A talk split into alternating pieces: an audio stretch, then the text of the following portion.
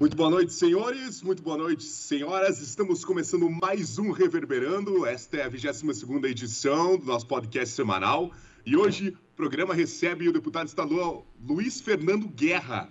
Ele que é do PSL. Ele é de Pato Branco, cidade vizinha nossa aqui, Coronel Vivida. Foi eleito em 2018 com mais de 32 mil votos. Um de seus projetos na Assembleia Legislativa, que já foi transformado em lei, é o assunto principal do nosso bate-papo e esse assunto é o seguinte: ele proíbe as concessionárias de rodovias de cobrarem pedágio caso tenham algum atraso no cronograma de obras previstos nos contratos. Muito boa noite, deputado. Seja bem-vindo ao nosso Reverberando. Tudo bem? Boa noite, Matheus. Boa noite, meus amigos Tiago, Lincoln. Uma satisfação estar falando com vocês nesta noite, uma noite é, onde nós iniciamos na Assembleia Legislativa o recesso parlamentar que durará até o começo do mês de agosto iniciamos as atividades do primeiro semestre, é um mês bastante é, atípico na Assembleia, várias votações importantes, várias votações no momento de pandemia, votações onde é, vieram em regime de urgência por parte do governo do Estado, mas sempre, claro, alinhados e coadunados com o que pensa e o que almeja a nossa população do Sudoeste do Paraná, na qual eu represento aqui. Com certeza. Esse vai ser um dos assuntos que a gente vai conversar no Reverberando desta quarta-feira. Boa noite, Lincoln. Boa noite, Tiago. Sejam bem-vindos a mais um Reverberando, meus amigos. Boa noite. Boa noite, Guima. Boa noite, deputado Luizinho. Obrigado por estar conosco. A gente agradece muito. Eu agradeço, meu irmão. Está começando agora mais uma edição do Reverberando.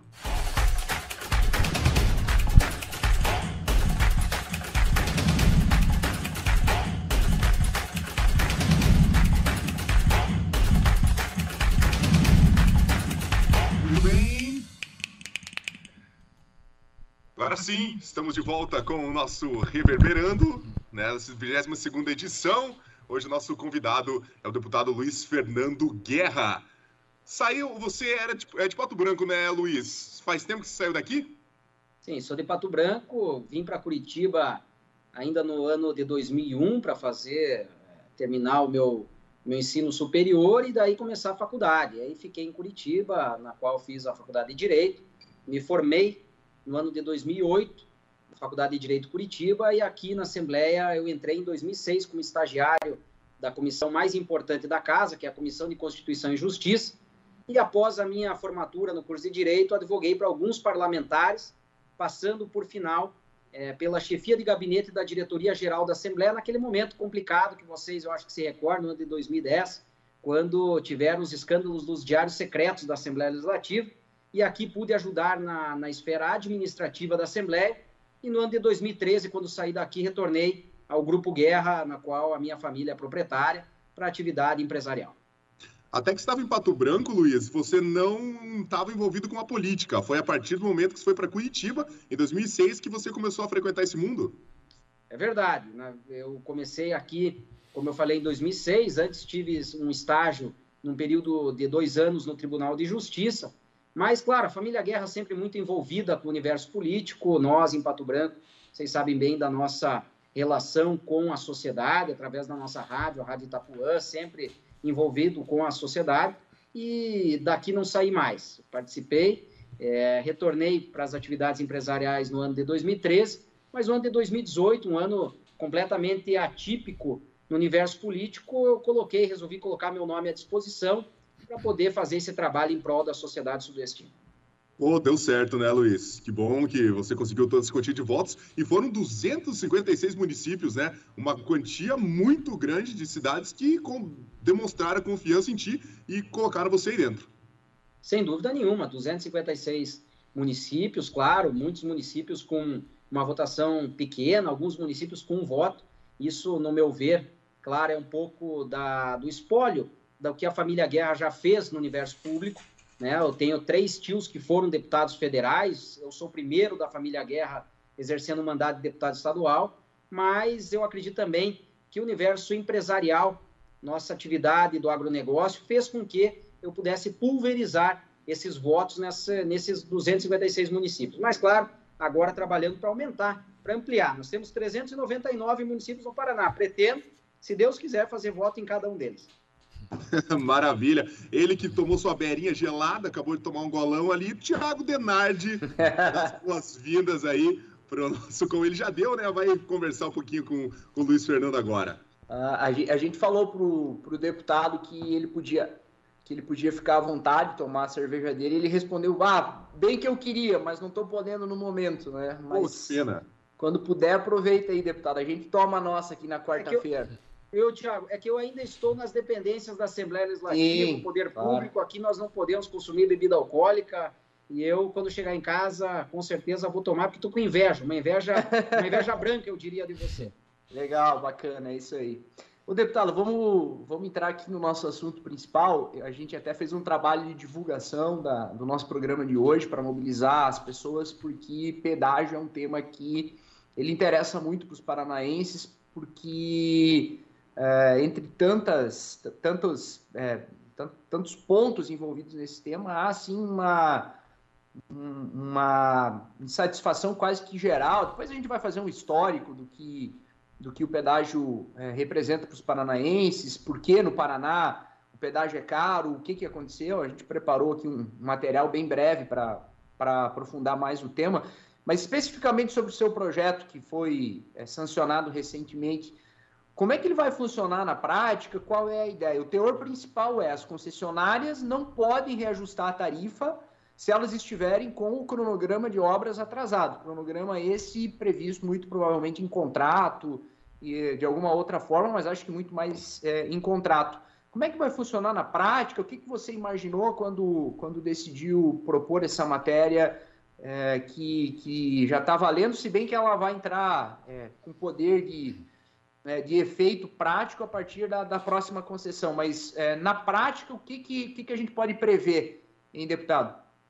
É, Tiago, veja, a problemática do pedágio é uma questão que está latente no estado do Paraná, no mínimo há 27 anos, que é o que está sendo explorado as rodovias do Anel de Integração é, nas rodovias paranaenses. Quando eu fiz o projeto, é, uma, é, é, é, mais uma questão, uma demanda pessoal, porque a gente vê os, os, os, as tarifas aumentando consideravelmente ao longo dos anos, infelizmente sem a contrapartida por parte das concessionárias de pedágio. E o que a gente visou no nosso gabinete quando propôs a iniciativa foi que realmente aquelas, aqueles cronogramas estipulados em contrato que não estivessem de acordo com as obras efetivas não pudesse ter aumento, não pudesse ter reajuste. É, confesso a você é, que, no primeiro momento, a gente encontrou um certo é, trânsito turbulento na Assembleia com relação a isso. Trabalhamos isso nos bastidores para poder aprovar, um lobby muito forte por parte das companhias é, de pedágio, é, mas a população esteve desde o primeiro momento conosco, é, em defesa, claro, dos interesses da população paranaense, foi que nós propusemos essa lei, uma vez que não tem nexo algum, como cidadão, como advogado de formação, como empresário, como detentor do mandato político, aqui na Assembleia Legislativa, a gente permitir que essas concessionárias que nos esfolaram, eu vou além, que nos exploraram ao longo dos 27 anos de exploração é, nas nossas rodovias, é, continuassem com esses aumentos gradativos e as obras efetivas não sendo realizadas. A gente vê um anel de integração, por exemplo, que liga o nosso sudoeste é, sem terceiras faixas, sem pontos adicionais e as, as tarifas consequentemente aumentando. Então, foi visando isso é, a defesa do cidadão paranaense que nós propusemos essa lei, graças a Deus foi sancionado pelo governador Ratinho Júnior. Uh, o, o lobby chegou a comprometer a aprovação da, do projeto em algum momento, deputado? Não chegou a comprometer a aprovação, mas chegou a travar nas comissões, é, demorar mais do que o habitual. Então, a gente entendeu que estava, sim, existindo um certo lobby para que esse projeto não fosse aprovado, uma vez que vai contra os interesses de quem explora essas concessões. Mas isso, essa questão desse lobby aí, talvez não vem já de, de, de, anos, já de décadas, desde a época que foi aprovado né, esse projeto do, do pedágio. Acho que na época era do governador Jaime Lerner, se eu não me engano. Jaime né? Lerner. É, é mais ou menos daquela época. Isso. É, isso aí acho que já vem acontecendo, porque pelo que consta, é, eu não sei, não, não vou falar sobre o, o contrato em si, mas parece-me que pelo menos a 277 era para ser duplicada de ponta a ponta, né? E, é, sim. e eu acho que não foi feito isso, talvez devido a, a esse lobby, né? Com certeza absoluta, ali você tem toda a razão. É um lobby muito forte, envolvendo muito dinheiro, né? A gente sabe que é, isso é uma questão histórica no estado do Paraná, não podemos esquecer aqui do governador Requião, que ou o pedágio ou abaixa ou acaba, né? Não baixou nem acabou. É, é isso aí. É, como é que pode, né? O cara ficou marcado muito por isso, né? O baixo ou acaba. Não baixou e não acabou. Não aconteceu é. na prática nada. É. E, e, nós temos que ter uma, um cuidado. É, é, importante a gente ressaltar isso. Talvez até vocês vão entrar nesse assunto é, na sequência, mas nós fizemos uma comissão na qual eu sou membro efetivo aqui na Assembleia Legislativa é, neste ano, que é a Frente Parlamentar do Pedágio porque as concessões atuais elas encerram no mês de novembro deste ano.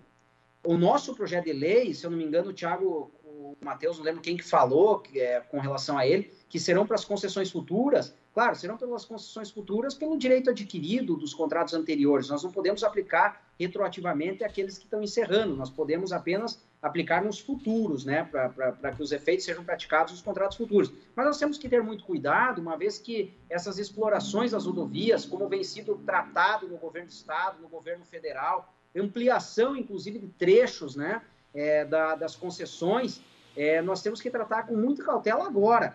Então, eu faço parte desse, dessa frente parlamentar. Nós temos que fazer as amarras jurídicas já para que não tenha nenhuma brecha.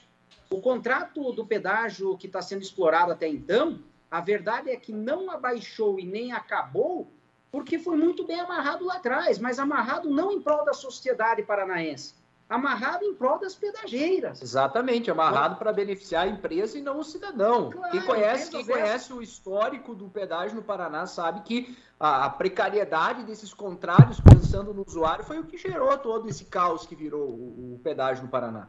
Sem dúvidas, Thiago. E, e existem muitas correntes, inclusive, é, que entendem que essas, essas concessionárias de pedágio têm um envolvimento de terceiros, inclusive do mundo político, que a gente não pode comprovar aqui, mas que pelas amarras que foram feitas lá atrás, na década de 90, e que permanece até hoje, realmente foram muito bem pensadas. Foram contratos muito bem feitos, infelizmente, não para nós, cidadãos paranaenses, mas sim é, para os detentores dessa, dessa concessão. Antes do Guima fazer a próxima pergunta, eu quero registrar a nossa audiência Nadir Ferraz Basinelli está conosco. O Marcel Lang está aqui, parabenizando pela escolha do assunto.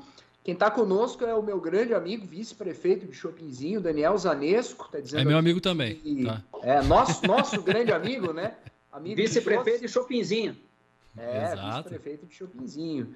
Está elogiando aqui uh, a nossa, o nosso debate, a nossa temática, está registrando aqui também a amizade comigo, com o Lincoln e também com o deputado Guerra. Obrigado, Daniel. Prazer tê-lo conosco aqui. E quem também está conosco é o Mota. Pessoal já acompanhando, alguns se manifestam, outros não. A gente agradece todos que estão conosco, porque fizemos questão de frisar que, de fato, esse assunto interessa para os paranaenses. Viu, antes do, do Guima fazer a pergunta, só quero falar para quem não nos segue ainda que siga nas redes sociais e também agradecer nossos parceiros que compartilham o antes e o depois do Reverberando, a Rádio Voz Sudoeste, a Rádio Panorama, a Máxima FM, a, o site Notícias Coronel e o portal Vividência.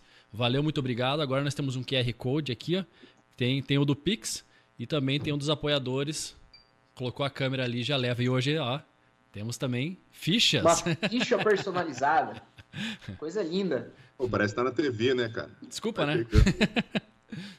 é, Eu, Lincoln, se você Oi. me permite, vamos ampliar o Reverberando também para a Rádio Itapuã, se possível, para que a gente possa também divulgar o trabalho de vocês, todas as vezes quanto forem necessárias. Olha portas abertas para vocês. O trabalho Opa. que vocês fazem é muito bonito, um trabalho de comunicação impecável, porque faz um jornalismo sério, um jornalismo competente, comprometido com os interesses da população do Sudoeste do Paraná. Conte conosco. Fala que aqui, bom, agradece. Fala agradece aqui como muito. membro da família Guerra, detentora da, da Rádio Itapuã, que com certeza vai engrandecer ainda mais a nossa grade de horário. Que ótimo, que Com ótimo. Com certeza. Deputado, queria perguntar para você o seguinte. Eu vi nos seus destaques que você fez várias visitas em PRs do nosso estado, em PRs mal conservadas. Qual foi a PR que o senhor encontrou em pior estado de conservação? Ah, sem dúvida nenhuma, essa é muito fácil. É a 280, a PRC 280. Corredor principal é, da nossa da artéria principal, sempre digo, do nosso sudoeste do Paraná, onde a gente escoa a nossa produção e faz a ligação com Santa Catarina, com Rio Grande do Sul, com os portos de Paranaguá e Antonina. É um corredor que vem do Mato Grosso até a região sul do país. Nós estamos numa situação realmente calamitosa dessa rodovia. É, foi uma bandeira de campanha minha, pessoal, de que nós reconstruiríamos essa rodovia. E aqui eu quero fazer uma menção muito especial ao governador Ratinho Júnior, a toda a sua equipe, o nosso secretário-chefe da Casa Civil, Guto Silva, que é de Pato Branco, nosso amigo, é, que também lutou para que isso acontecesse. E nós vamos reconstruí-la. Lembrando que o pior trecho dessa rodovia, é, eu acho que ninguém discute, é o trecho que liga o Horizonte à cidade de Palmas e que nós vamos fazer no modelo pioneiro no estado do Paraná, que é o modelo iTop, que será um modelo de concreto, uma vez que a região de Palmas, Coronel Domingos Soares, essa região, ela tem uma carga pesada, um fluxo intenso de carga pesada, porque é uma região é, que trabalha muito na economia da madeira. Então, nós vamos fazer numa modalidade de concreto, para dar durabilidade, dar segurança aos usuários que trafegam nessa rodovia e, com certeza, dar dignidade, porque, afinal de contas, como eu falei aqui, é o principal, a principal artéria que liga o coração do Sudoeste. Qual a previsão de, de início das obras, deputado? O senhor tem, tem aí já? Creio eu, creio eu, Matheus, que ainda esse mês. O governador ah, tinha dito, é, é, veja, a 280 ela já foi licitada, já tem uma empresa é, que foi a ganhadora do edital, a primeira empresa ela foi descredenciada, entrou a segunda empresa, nós tivemos alguns, alguns embargos com relação a, a, a essa licitação, que nós conseguimos derrubar na justiça, e nós temos um prazo de 15 meses para executar. Ou seja, já era para ter começado. O que hoje esbarra, a expectativa do governo era dela ter iniciado final de junho ou começo do mês de julho. Nós já estamos na metade do mês de julho e ela ainda não iniciou, como diz o ditado popular, com as obras na pista. Ela já come, começou com a empresa contratando, fazendo todos ah, os estudos topográficos, contratou e, e achou britador para poder fazer a rodovia. Porém, o que está esbarrando hoje, na informação de ontem que tive do governador Ratinho Júnior, é que precisa de uma licença na ANM, que é Agência Nacional de Mineração, para que esse britador tenha essa licença para poder explorar para poder é, fazer essa, essa rodovia. Então, nós estamos hoje esbarrando nessa questão burocrática, que o governo do Estado, acredito que nos próximos dias, terá essa liberação junto a essa agência nacional, e aí sim, uma vez por todas, a gente começar essa obra tão importante que nós tanto esperamos no sudoeste do Paraná. Ô, deputado, eu vou trazer de volta aqui para a nossa linha de conversa o, o, seu projeto de lei, já lei em vigor, para as próximas concessões para impedir que as empresas elas reajustem o pedágio se tiverem com cronograma de obras atrasado. Existe uma preocupação. Tiago, antes que você me permita, Sim. eu esqueci de dizer, quando eu falei do, da questão do lobby, é, por um erro, talvez, o governo do estado vetou esse projeto. Esse projeto foi aprovado na Assembleia. É, ô, ô deputado, deixa eu interromper. É, não, quero, não quero que você perca claro. ali, mas eu ia falar justamente isso, que ah, houve legal. um veto a essa matéria, né? Isso. E aí depois, quando, quando o deputado falou que, que o governador sancionou, eu fiquei em dúvida, mas foi, foi importante trazer esse ponto de volta aqui para a nossa luz aqui da discussão. Teve, então, o veto. É importante explicar isso. E, e por que ele aconteceu? Por que o governador vetou pós aprovação na Assembleia? Na verdade, eu quero corrigir se eu falei que o governador que o governador sancionou. Eu falei, eu quis dizer que a lei foi sancionada. Ah, o governador tá, vetou. No, caso, no caso, o governador vetou, a Assembleia derrubou e a própria a Assembleia, Assembleia... veto, exato, foi um trabalho bastante intenso de nossa parte, assessoria, mostrando é, o interesse da população com relação ao projeto, né? Inclusive a opinião popular com relação a isso foi muito importante para a derrubada do veto. O que foi alegado a mim pela liderança do governo, na qual eu faço parte da base do governo, né? Sou, sou da base governista do, do governador Ratinho Júnior, foi que foi um erro formal que fez com que ele fizesse esse veto. É, não quero entrar na, na Seara, acredito que o intuito é, do projeto foi atingido, que é realmente essa lei estar em vigor. Nós derrubamos o veto aqui na sessão da Assembleia Legislativa, inclusive com o voto da base governista, do líder do governo, que foi muito é, sensível nosso, aos nossos questionamentos, e hoje a lei está aí é, promulgada, realmente valendo, para que a gente possa, nos próximos contratos, ter os benefícios dela, né? que é o mais importante. Ah, tem uma pergunta boa aqui sobre a 280 do Ronaldo Anzolin, mas eu vou deixá-la selecionada aqui para trazer depois, da, uh, daqui a pouquinho, para a nossa discussão. Já registro aqui a participação do, Renal, do Ronaldo Anzolin, então daqui a pouquinho eu me comprometo a fazer a pergunta dele. O Thiago Sgarbi está dizendo aqui, excelente trabalho, assunto bem abordado. por nós todos. Obrigado, Thiago. É, o que eu queria perguntar, quando a gente voltou a falar do veto aí, deputado, é se existe alguma preocupação com o texto dessa lei que agora está em vigor. Em algum momento ele pode deixar uma brecha para que, por exemplo, se discuta o que é, na prática, um cronograma atrasado, ou ele é bem, é, bem, bem elaborado, bem amarrado, que é uma palavra que o deputado usou agora há pouquinho, para deixar muito bem claro, de forma rápida, prática e fácil, de que existe um atraso de obra, impedindo, assim, futuramente, que haja aumento de tarifa para os usuários das rodovias. É, Tiago, eu, eu, não acredito nisso. Eu não acredito que, que tenha alguma brecha, uma vez que é, quando uma empresa se habilita para concorrer à exploração de certo trecho, tem alguns requisitos, dentre eles é, trechos de duplicação, elaboração de terceiras faixas, reforma da rodovia. É, eu acredito que o que estiver estipulado em contrato e não for honrado não pode, não, não permite com que a concessionária faça o aumento gradativo é, das tarifas. Eu, eu, eu confesso a você que, que foi feito de forma minuciosa, mas a gente sabe que no mundo jurídico talvez é, possa ter alguma brecha que eu não tenha percebido. Mas eu não acredito nisso, não. Quero crer que realmente o contrato foi, é, que a lei foi muito bem feita no intuito de, de atingir é, a totalidade da, da, dos contratos. Não, não, não, quero, não quero acreditar que possa ter essa brecha. Deputado, mudando um pouco de, de saco para mala, voltando um pouquinho no início, mudando o tema, é, a gente tem uma liberdade, né? A gente é amigo de, de longa data, tanto que é, para nós é, é, o Luizinho, ou como o Art falou, hoje eu vou assistir o Lui. É. ah, um abraço para ele, tomara que esteja assistindo. Tá, ah, tá assistindo. Tá. tá. Tá, igual o Thiago, tomando uma cerveja. Com certeza. Tá também, tá também. Esse conhece, viu? Esse sim, esse tem. Final de semana ele vai estar aqui, né? vai Opa. estar na, na região. É, você foi eleito pelo PSL. É o mesmo partido que até então, né, durante as eleições, era do presidente Jair Bolsonaro.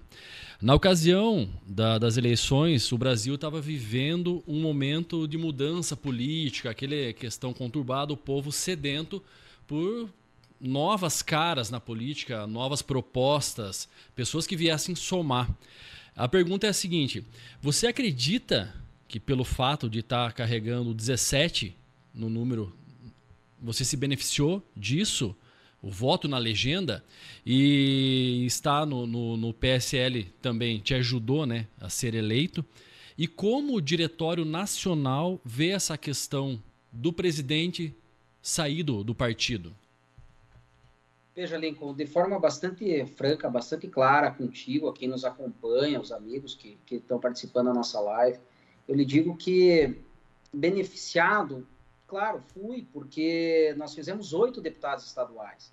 Um deles, que foi o delegado Fernando Francischini, foi o mais votado da história da Assembleia Legislativa. Ele fez 427 mil votos.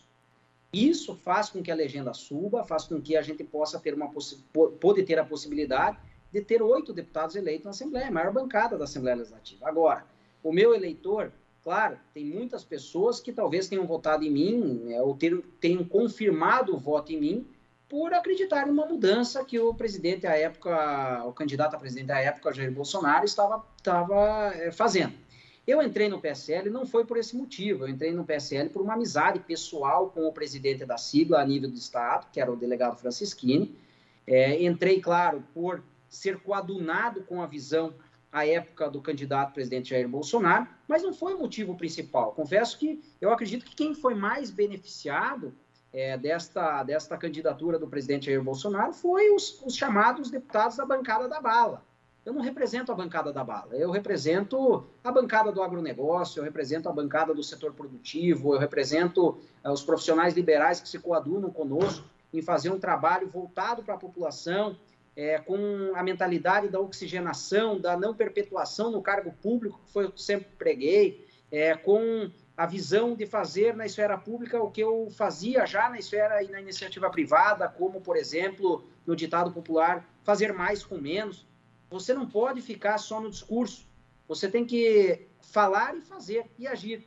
Por isso que fui considerado dos dois anos de mandato o deputado que menos gastou recurso público, porque eu acredito que é possível a gente fazer a boa política demonstrando e agindo com coerência, com respeito ao cidadão, ao eleitor. Então, respondendo de forma bem direta a você, privilegiado, beneficiado por isso? Talvez tenha sido, porque chamou e subiu na legenda. Agora, se nós fizéssemos a conta, tirando, excluindo o candidato Fernando Francisquini, o delegado Francisquini, que fez os 427 mil votos, eu, taria, eu teria sido eleito, que fiz 32 mil, os dois que estavam à minha frente, é, o Coronel Lee, que também acho que foi bastante privilegiado com a eleição do presidente Jair Bolsonaro, e abaixo dele o delegado Fernando, ambos da bancada da bala. Então, abaixo da bancada da bala, delegado Francisquini, delegado da Polícia Federal, Coronel Lee, coronel da Polícia Militar, delegado Fernando, delegado da Polícia Civil.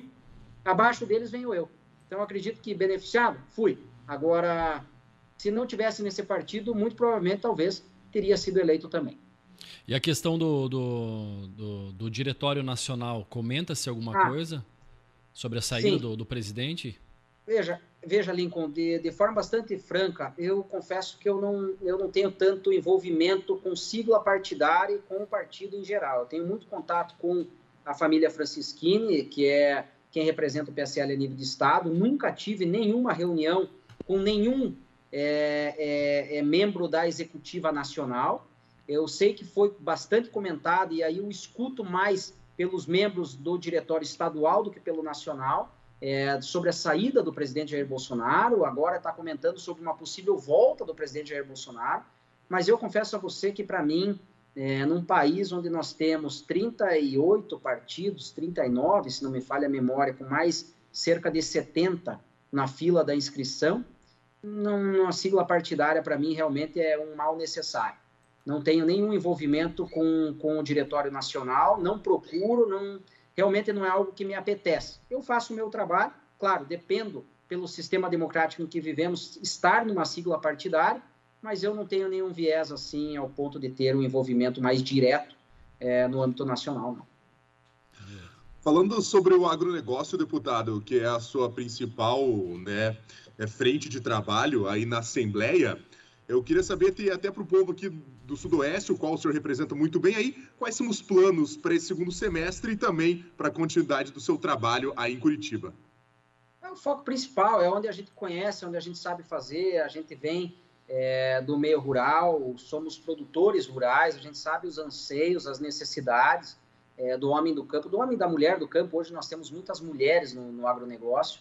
É, veja, eu tenho trabalhado de forma muito parceira, muito direta com o secretário da Agricultura, o secretário Norberto Ortigar, que é um conhecedor do agronegócio. Na nossa região especial, nós somos é, referência na bacia leiteira, na, na suinocultura, no ramo do aviário, por exemplo, nós temos vários aviários, produção em larga escala, produção mecanizada, eu tenho trabalhado para poder realmente levar infraestrutura, ajuda no dia a dia, para que a gente produza mais tecnologia ao campo, é, parcerias com a Secretaria de Planejamento. É um trabalho bastante é, amplo com relação à parceria do governo do Estado.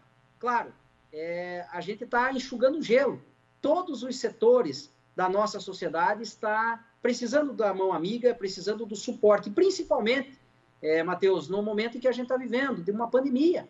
Ninguém esperava, eu não esperava. Quando fui candidato em 2018, está passando por um momento como estamos passando. É, a gente tem um distanciamento social, a população ainda não está vacinada, a política, como eu gosto de fazer, que é a política do corpo a corpo, uma política municipalista. Vocês me acompanham, em especial o Lincoln, que é meu amigo pessoal, ele me acompanha direto, sabe? Aqui está o nosso querido Daniel Zanesco, nosso vice de Chopinzinho, que sabe que eu gosto de me fazer presente nos municípios, entender as comunidades locais, rurais, saber das suas necessidades. A gente está tendo dificuldades com relação a isso. Então, eu te digo, é uma parceria, uma mão amiga, levando ao governo do Estado os anseios do homem e da mulher do campo, para a gente poder atender todos os setores. Mas, infelizmente, a gente sabe que a gente está aqui é, enxugando gelo, tentando fazer de tudo, das tripas o coração, para a gente poder atender a todos os setores, mas um foco muito especial nesse momento na saúde pública, que é, sem dúvida nenhuma, a questão prioritária.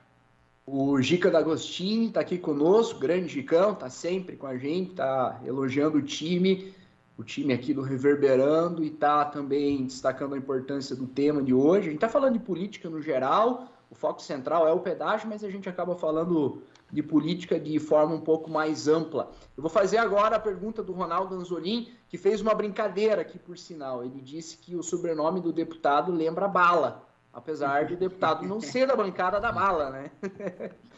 Deu risada aqui o nosso, o nosso Anzolin. Ah, o Dudu está aqui com a gente, o Arthur está conosco, como a gente já havia previsto, está dizendo aqui que o programa está bacana tá assistindo e tá pensando que vai ter que pagar o pedágio no fim de semana. É, é brabo, né? É brabo. Não tá barato, Arthur. Não, não. Vim do Sudoeste na semana passada, realmente o pedágio tá o olho da cara, tá uma facada. Ah, tá muito, muito caro, muito caro. A pergunta do Ronaldo, antes de eu fazer a minha próxima, deputada, é a seguinte. Esse descaso com a 280, com a 280, que o deputado mencionou antes, não seria uma tática do próprio governo para daqui a pouco gerar um clima de aceitação de pedágio para a rodovia, assim como aconteceu segundo ele com a 277. Muito interessante a pergunta do, Renaldo, do Ronaldo. Está na mesa aí para ti, deputado.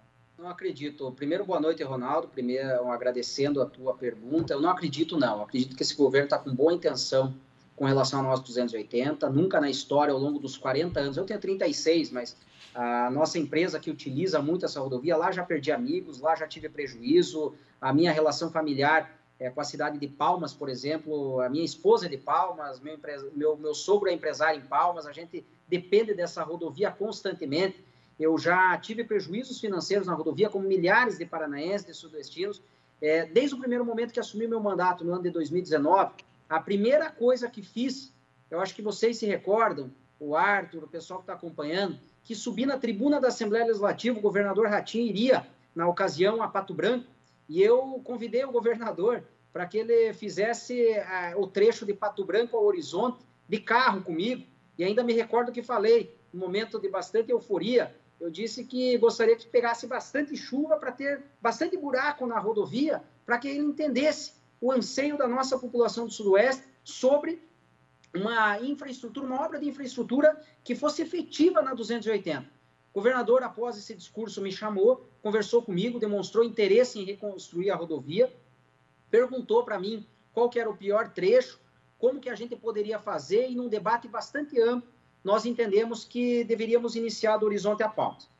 Com relação a esse investimento, Ronaldo, são 107 milhões que será investido nesse trecho, que será de 60 quilômetros, que é o pior trecho da rodovia, que fica naquela região onde tem as eólicas, você conhece bem, é, que é um trecho realmente que qualquer chuva que dá, não precisa nem dar 3 milímetros, já abrem crateras na rodovia, que parece que a gente está na Lua, né? E, e é, o governo do estado se comprometeu comigo que cada chuva, até nós refazermos a rodovia, cada chuva que viesse, que abrisse essas, essas crateras, eles iriam fazer a operação tapa-buraco. Muita gente chama a operação tapa-buraco de jogar dinheiro fora.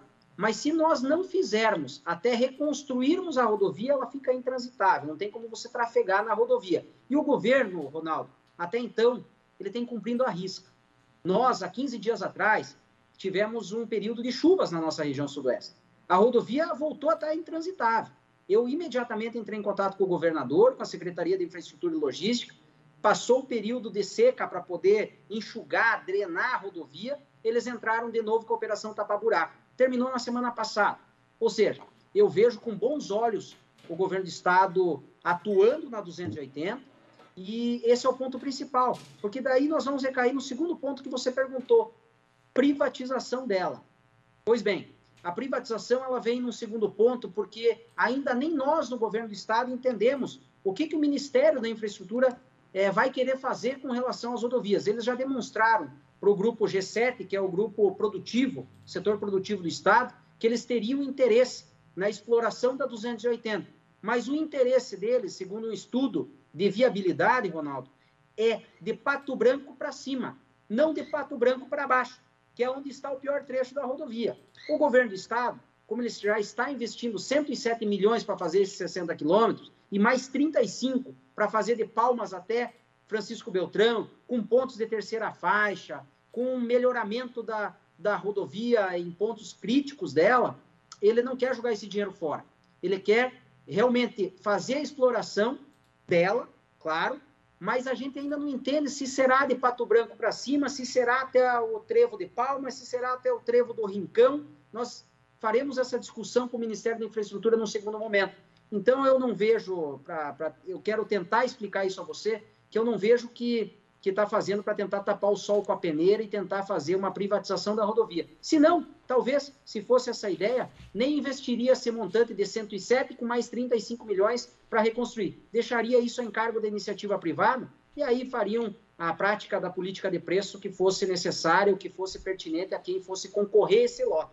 Mas não foi o que aconteceu. O governador se antecipou, o governador apostou na rodovia, o governador fez o projeto, aliás, bancou um projeto, é importante dizer, o governo do estado bancou 300 milhões de reais em projetos de infraestrutura no Paraná, não só da 280, mas da 323, da 092 do Norte Pioneiro, um banco de projetos que nunca foi feito no estado do Paraná. Então, eu quero acreditar que o governo Ratinho Júnior tem sim bons olhos com o sudoeste do Paraná, em especial com a 280. Uh, o Marcos Bordim está aqui, elogiando a escolha do nosso tema de hoje. Obrigado, Marcos. William Alemão está sempre conosco. Querido. Obrigado também, eu agradeço. É, se vocês me permitirem, deputado Guima Lincoln, eu queria fazer um breve relato aqui da história do pedágio no Paraná, para a gente fazer uma, uma, construir aqui uma perspectiva do que vai acontecer a partir do final desse ano, que é quando os contratos em vigor agora terminam. Talvez demore aí um pouquinho, mas eu vou, vou procurar ser bem breve, se vocês me permitirem, porque o que, que a gente sabe do pedágio no Paraná? O que, que todo mundo sabe? É caro, é muito caro. Mas por que ficou caro? Existem explicações para isso, então eu vou fazer uma, um apanhado bem, bem breve aqui para fazer a próxima pergunta para o deputado. Eu pesquisei muito hoje a respeito e me baseei principalmente numa reportagem de 2019 da Gazeta que chama Pedágio no Paraná, 22 anos de corrupção, demagogia e preço alto. Óbvio que é uma matéria muito bem elaborada, cheia de detalhes, eu procurei fazer um, alguns apontamentos rápidos, cronologicamente. Em 97, a União e o Estado fecharam um acordo para que o governo do Paraná pudesse conceder as rodovias à iniciativa privada. E o governador da época, como o Lincoln mencionou, era o Jaime Lerner. Aí, essas concessões foram feitas por 24 anos. 24 anos. Esse prazo está terminando agora, no mês de novembro próximo. Em 98, as cobranças começaram e elas já tinham preços muito, muito altos, porque o modelo que foi adotado na época não foi o de menor preço, e sim é, é, era um modelo de que venciam as empresas que fizessem, apresentassem é, manutenções de maiores trechos, de, trecho, de trechos mais extensos da rodovia, e junto com isso fizessem obras de duplicação. Aliás, grande parte dessas obras nunca aconteceu, como o próprio deputado Luizinho mencionou já na, é, em alguns momentos aqui da nossa conversa. O grande problema disso tudo é que os contratos foram mal feitos. Isso a gente já mencionou também. Eles foram firmados sem, por exemplo, cláusulas básicas, como cláusulas de revisão e até cláusulas que pudessem prever redução de tarifas.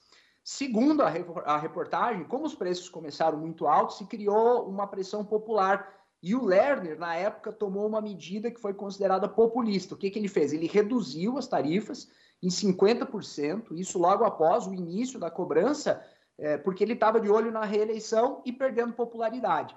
O resultado da medida dele foi que ele se elegeu. Para ele, beleza, funcionou. É, é, o, o ex-governador alcançou o, o, resultado pretendido. Só que teve o, o, tal do tiro pela culatra. O que, que aconteceu? As concessionárias foram para a justiça, porque elas tinham um contrato e aquele contrato embasava aquela cobrança. E aí, para evitar as derrotas judiciais de, um, de um, uh, uma discussão muito grande, construiu-se um acordo do Estado com as empresas e esses acordos eles permitiram que o preço alto, que por algum momento com a redução do Lerner foi combatido, ele voltasse a ser praticado. Em 99, segundo as investigações da Lava Jato, começou um esquema de corrupção do pedágio aqui no Paraná buscando é, defender interesses próprios e obter vantagens, as concessionárias começaram a pagar propina para agentes públicos. Em 2003, tem a passagem do Requião, que o deputado destacou agora há pouco. O Requião disse: baixa ou acaba, mas não baixou e nem acabou, apesar de inúmeras medidas que o ex-governador tomou, inclusive algumas ilegais. Deu muita discussão, deu muita polêmica naquela época.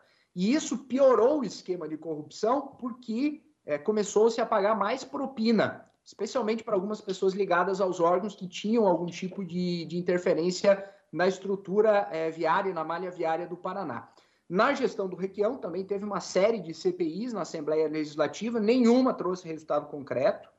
É, em 2011, veio o governador Beto Rich. E aí muda um pouco a figura da corrupção, porque, segundo é, as investigações, a partir daquele momento, agentes políticos, o próprio ex-governador começou a ser beneficiado diretamente pelo esquema de corrupção. E para quem não lembra, o Beto Richa foi preso.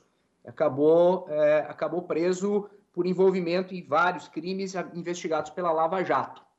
Esse esquema de corrupção ele perdurou por quase 20 anos, só teria acabado, segundo que se divulga até hoje, com o fim do governo Richa. Segundo a Gazeta do Povo, até o início do mandato do Beto Richa, não há nenhum tipo de envolvimento de agentes políticos, pelo menos não se comprova nada. Havia pagamento de propina, havia corrupção, mas essa, esse sistema corrupto envolvia é, pessoas que não detinham cargos políticos. Com a chegada do Beto Richa, isso muda um pouquinho.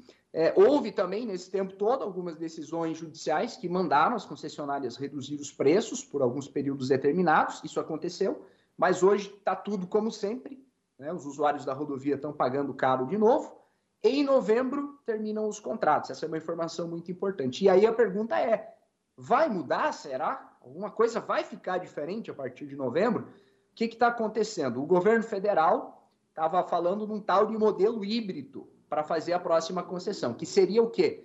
Criar uma, uma disputa por meio de menor tarifa, mais baseada numa redução média do que se cobra hoje. E aí a gente tem que, tem que elogiar aqui o, o governador Ratinho Júnior e muitos políticos do Estado, deputado Guerra também, bateram o pé, reagiram e foram para cima do governo federal para tentar acabar com essa história de modelo híbrido, buscando um modelo de concessão que seja apenas de menor tarifa de forma bem simples, vence quem oferece a menor tarifa, o menor valor. Então, a princípio, é o que parece que vai acontecer a partir de novembro. Mas a pergunta é essa, deputado: vai mudar a partir da próxima concessão? Quem garante que vai mudar? Ou essa exploração toda vai continuar? O que, que os políticos do Paraná, você, o governador, é, políticos outros que fazem parte da base de governo ou que, se, que são da oposição, independentemente disso, o que, que vocês podem fazer para garantir que, de fato, está chegando o momento em que o usuário das rodovias no Paraná não vai mais ser explorado? A verdade, Tiago, é que desde o primeiro momento o governo do estado ele estava favorável à modalidade proposta pelo governo federal. Ah, nós, através da frente parlamentar do pedágio, começamos a fazer as audiências públicas em todas as regiões, inclusive eu levei ela a nossa região sudoeste, foi na sede da ANSOP, em Francisco Beltrão, realizada uma grande audiência pública, onde a população pôde participar. Mas o importante a de ser dito aqui não é apenas que nós lutamos pela modalidade menor preço. Eu não luto só pela modalidade menor preço, eu luto pela modalidade menor preço sem o famoso e chamado degrau tarifário. O degrau tarifário nada mais é do que a empresa vem, fica apta a concorrer, concede o menor preço, passa um, dois anos, ela diz, mas ah, eu tenho que fazer uma obra diferente do que estava previsto, o preço do cúbico do asfalto subiu, eu preciso fazer um reajuste. Não, isso não pode acontecer. Nós temos que amarrar bem no contrato, é isso que a frente parlamentar briga, luta. Eu acredito que realmente nós avançamos e muito. O governo do estado entendeu o anseio da frente parlamentar, é uma frente pluripartidária, é importante dizer isso. É uma frente que a grande maioria dos deputados, se não a totalidade dos deputados estaduais, se coadunam a ela. Nós vamos conseguir mudar este conceito sem ser explorado se a população participar. A verdade é essa. Nós temos que cobrar, nós temos que estar vigilantes, ativos, porque afinal de contas, quem faz a exploração e a modalidade não somos nós. Quem faz é o governo do estado, juntamente do governo federal. Então, nós temos que convencê-lo de que no Paraná é uma situação diferente, por exemplo, do que acontece no Rio Grande do Sul. Nós aqui fomos explorados durante 24 anos num modelo absurdo, abusivo, que realmente apunhalava o cidadão paranaense. A população paranaense, diferente da grande maioria do Brasil, ela tem consciência sobre o pedágio. Se você falar tema pedágio em qualquer, em qualquer classe social, ele é um tema que está latente na mente da população paranaense, por conta justamente da exploração que sofremos ao longo dos 24 anos. Então, eu te digo, eu te afirmo, com muita convicção, que nós estamos bastante adiantados com relação a modelagem que será aplicada no Paraná, mas fruto graças à participação popular. Sem ela, eu te digo e te, vou te reafirmar, não seria possível nós termos avançado da forma como nós avançamos através da frente parlamentar. Sem a frente parlamentar, talvez nós não teríamos é, chegado nesse denominador comum com relação à modalidade da menor tarifa, sem o famoso degrau tarifário. O deputado, eu gostaria de saber aonde que de, deveria ser aplicado ou onde é aplicado o dinheiro que é cobrado nas praças de pedágio? Veja, é, como, eu, como a gente está falando aqui, Guilherme, a gente tem que. os valores cobrados, claro, é pela manutenção, pelos, pelas obras estipuladas em contrato, que é o que não acontece na nossa, na nossa, no nosso estado, na nosso, no, nosso, no nosso famoso anel de integração. O valor da tarifa ela tem que, claro, subsidiar a empresa que está administrando as nossas rodovias, mas, acima de tudo, ser reaplicado na própria rodovia. Né? Eu acho que o Lincoln citou aqui no começo que a nossa 277, por exemplo, teria ter sido duplicado. É o que estipulava o contrato inicial. Não foi. Não foi feito sequer pontos de terceiras faixas. Né? Então, veja, é, nós precisamos amarrar o contrato de forma muito efetiva, juridicamente bem pensado, para que nós não tenhamos no futuro próximo as surpresas que nós já tivemos no ano de, 2000, no ano de 98, um ano após as concessões do ano de 97. É, dá para ver que nessa questão, né, nada foi feito. Não foi aplicado se não Lincoln, uma, se uma punição. Permite, claro, por se favor. Se você me permite, é, só fazer um o, o, deputado, é, ah. Só, é, não sei se é, se é, sobre isso que o Link vai colocar, sobre a falta de punição, senão isso. eu espero. Se for sobre isso, eu quero só não, fazer uma adendo. Não é nem sobre isso, eu só quero fazer uma ponderação, que eu concordo com você, é, nada foi feito. Na verdade, alguma coisa está sendo feita. Alguma coisa que foi feita num acordo de leniência com as empreiteiras, com as, as concessionárias de pedágio, sendo feito a toque de caixa no final do ano de exploração. É um absurdo, é uma vergonha. Eu lembro que para prorrogar o contrato, se eu não me engano, era mais ou menos, vou, vou chutar um, um ano, acho que era 2014, 2013, eles fizeram ampliação de algumas faixas, de algumas pistas ali próximo a Ponta Grossa, indo para Londrina. Agora. Isso. É, mas mesmo assim, isso aí é, é, como falam, né? Seria uma maquiagem em um contrato, né? E, e tem essa possibilidade de estabelecer uma, uma punição, uma multa ou algo assim mais severo até o rompimento do contrato, caso não seja cumprido? Ah, eu, acredito, eu acredito que é da natureza de um contrato como esse, deputado, prever algum tipo de, de sanção para o não cumprimento de cláusula. Qualquer contrato sem dúvida, prevê sem isso. Dúvida. Sem dúvida. O que foi feito, o que a gente está vendo agora, o, o Arthur, que está nos acompanhando, que vai pegar a estrada agora, vai ver vários trechos de, de, de obra na, na rodovia, no, no, no, apagar das luzes, que foram feitos num acordo de leniência com as concessionárias, né, para que elas pudessem, paz, meus senhores, para que elas pudessem participar do novo edital de concessão das rodovias. Então, e elas vão e, e, essa, e, essas concessionárias vão conseguir participar, dado o histórico delas? Elas fizeram vão um participar? acordo de elas podem participar. Não, pior cenário será se elas ganharem, né? Exato. Exato. Mas, mas é que tá. Eu acredito, como sou do meio jurídico, se nós fizermos, e eu falo sempre isso na, na, nas audiências da Frente Parlamentar do Pedágio, inclusive é pública, eu convido os senhores e a quem nos acompanha é, para que na volta do recesso, na próxima audiência pública que for realizada, que vocês participem. Inclusive, eu peço, se for o caso, o direito do uso da palavra para os senhores para opinar a respeito do tema, para que vocês participem, porque realmente é importante isso. É importante que a gente pontue e coloque é, para o debate, né, que é necessário, o posicionamento da nossa população do Sudoeste. Né? A gente vê agora o tema do pedágio sendo, sendo discutido em outros é, trechos que são fora do anel de integração, dentre eles a 280, que o Ronaldo nos perguntou, nosso querido amigo que está nos acompanhando aqui nos perguntou, que só vão ser incluídos, na meu ver, depois uma audiência pública realizada para entender se realmente é necessário que seja privatizado esse trecho. A verdade é a seguinte, meus amigos: O governo do estado não tem lastro financeiro para cuidar de forma efetiva de todas as rodovias. Infelizmente, nós vivemos é, no meio caótico de infraestrutura do Paraná. Eu que rodo o Paraná como um todo, eu lhe digo, assim como nós temos uma 280 em um estado deplorável, nós temos uma 323 no Noroeste, nós temos uma 092 no Norte Pioneiro, nós temos várias rodovias. Para você manter essas rodovias, para você fazer os pontos adicionais, talvez é necessário, convenhamos, a iniciativa privada explorando, gerindo, administrando.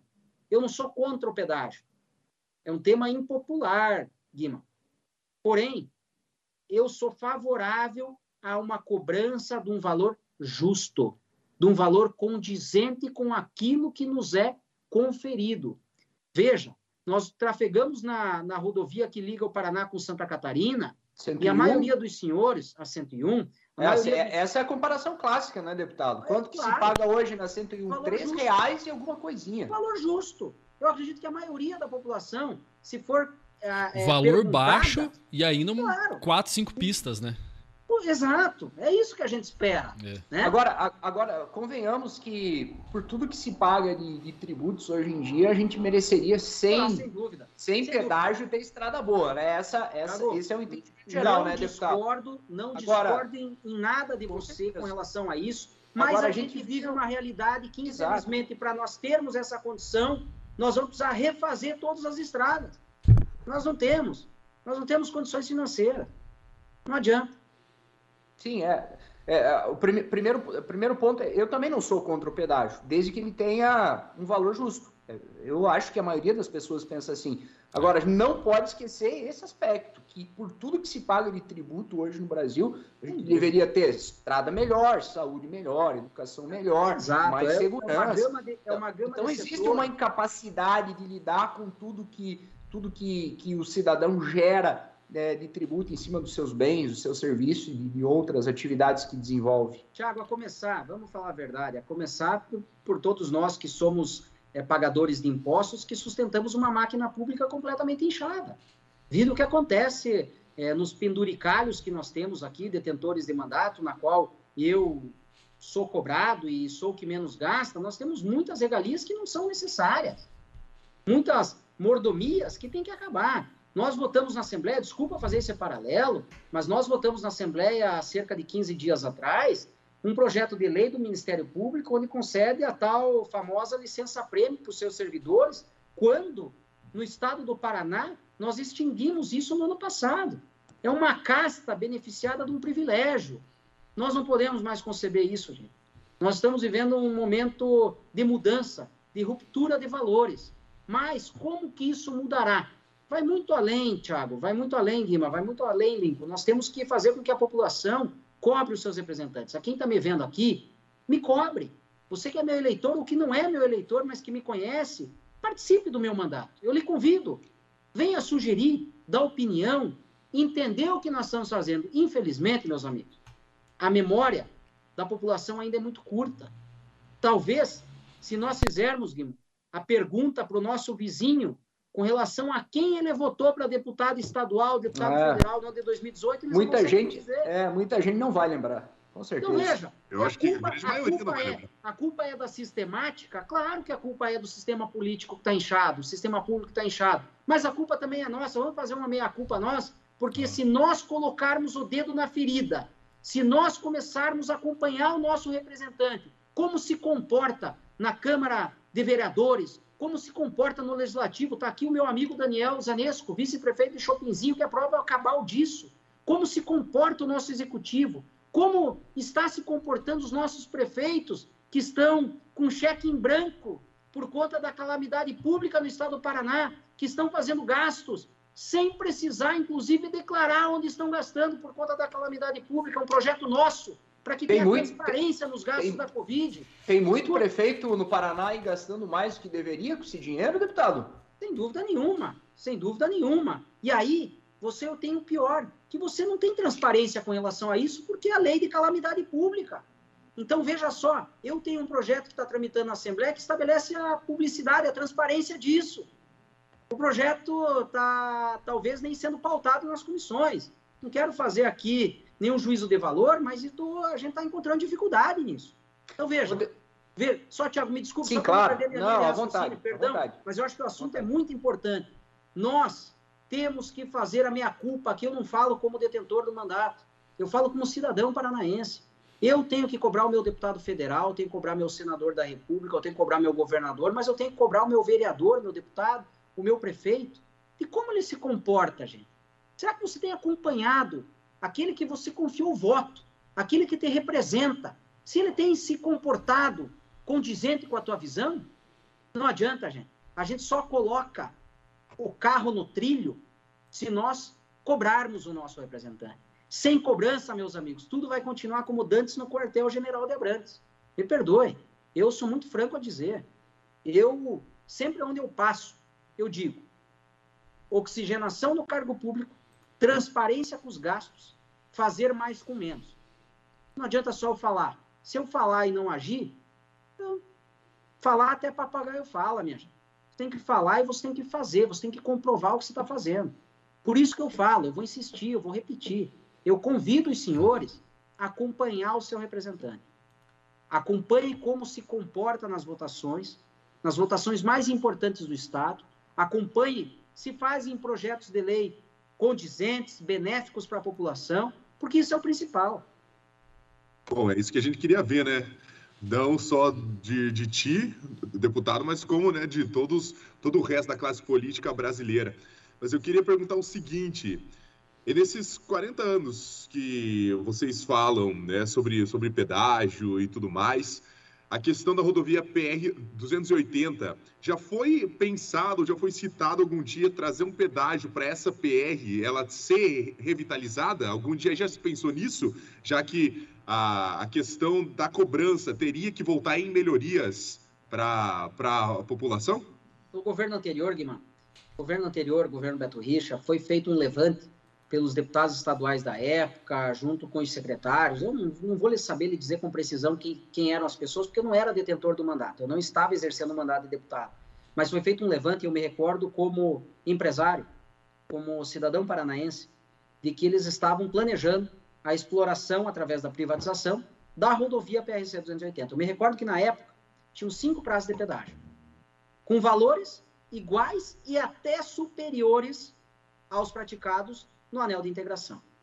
Me recordo bem que nós, é, em Pato Branco, através da Rádio Itapuã, através da família Guerra, através é, do IRDES, que é o Instituto de Desenvolvimento Socioeconômico da região sudoeste do Paraná, várias outras entidades, a Cassispar, que não me falha a memória, a OAB Paraná, nós fizemos um levante, uma certa até audiência pública, para ir contra esta modelagem. Foi graças a ela que isso não foi aprovado. Talvez hoje nós já tivéssemos um pedágio nos mesmos moldes do que acontece no anel de integração. Se não fosse aquilo tudo que eu acabei de dizer aos senhores, da opinião popular, do levante popular, com relação à contrariedade disso, talvez a nossa 280 já tivesse sido pedagiada. Então, eu vou lhe dizer, é, nesse novo modal que está sendo proposto pelo governo federal, pelo governo do estado, eu não ouvi ainda a questão da privatização da 280 nela inteira. Todos os momentos que eu vi, que eu tive conversa, eu ouvi que seriam em trechos dela. Agora, discutiram com a sociedade se esse é o melhor trecho?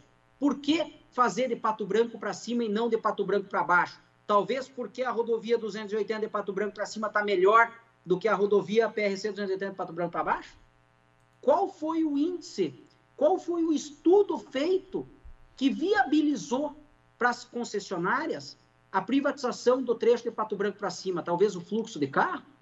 Talvez por um investimento menor? Eu não sei. Nós vamos ter que discutir isso com a sociedade, discutir isso com o governo. Até agora, nada de concreto nos foi trazido.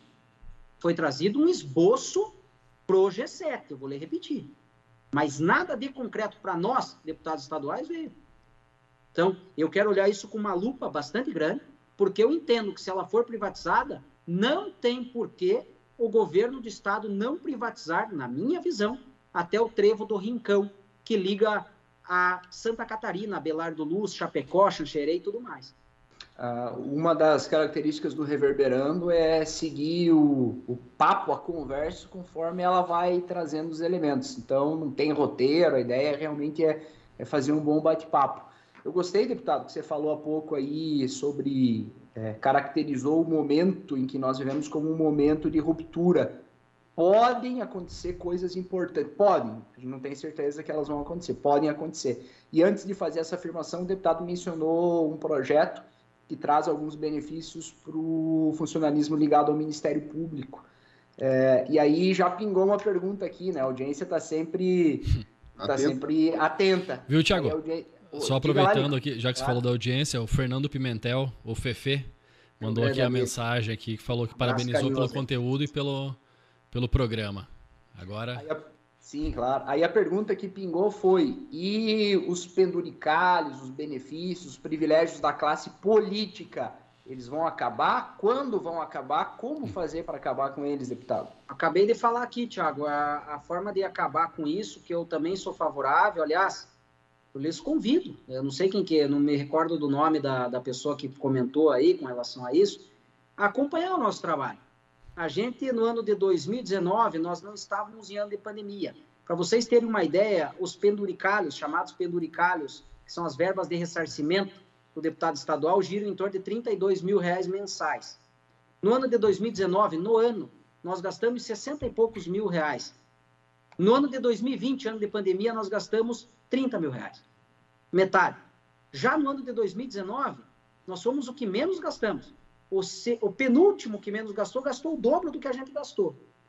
É possível a gente fazer muito mais com menos. Mas a única forma de nós acabarmos é nós cobrarmos, nós fiscalizarmos, nós entendermos onde o nosso representante está colocando o seu dinheiro. Mas assim como tem o cara disposto a não, a não é, se beneficiar desses benefícios que para alguns eles são impróprios, tem aqueles que é, fazem o contrário.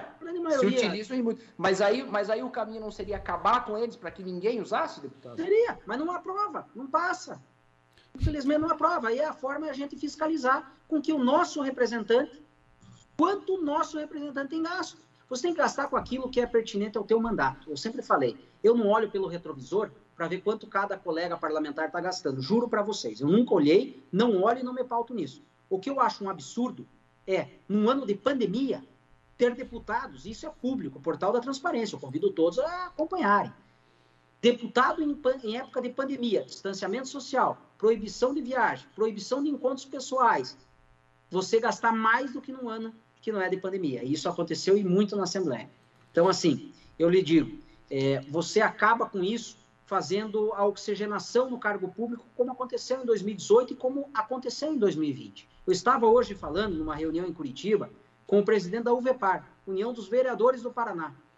Sabe qual foi a renovação da Câmara, das câmaras de vereadores do Paraná no ano de 2020? Tiago, Guima, Elin, alguém de vocês sabe?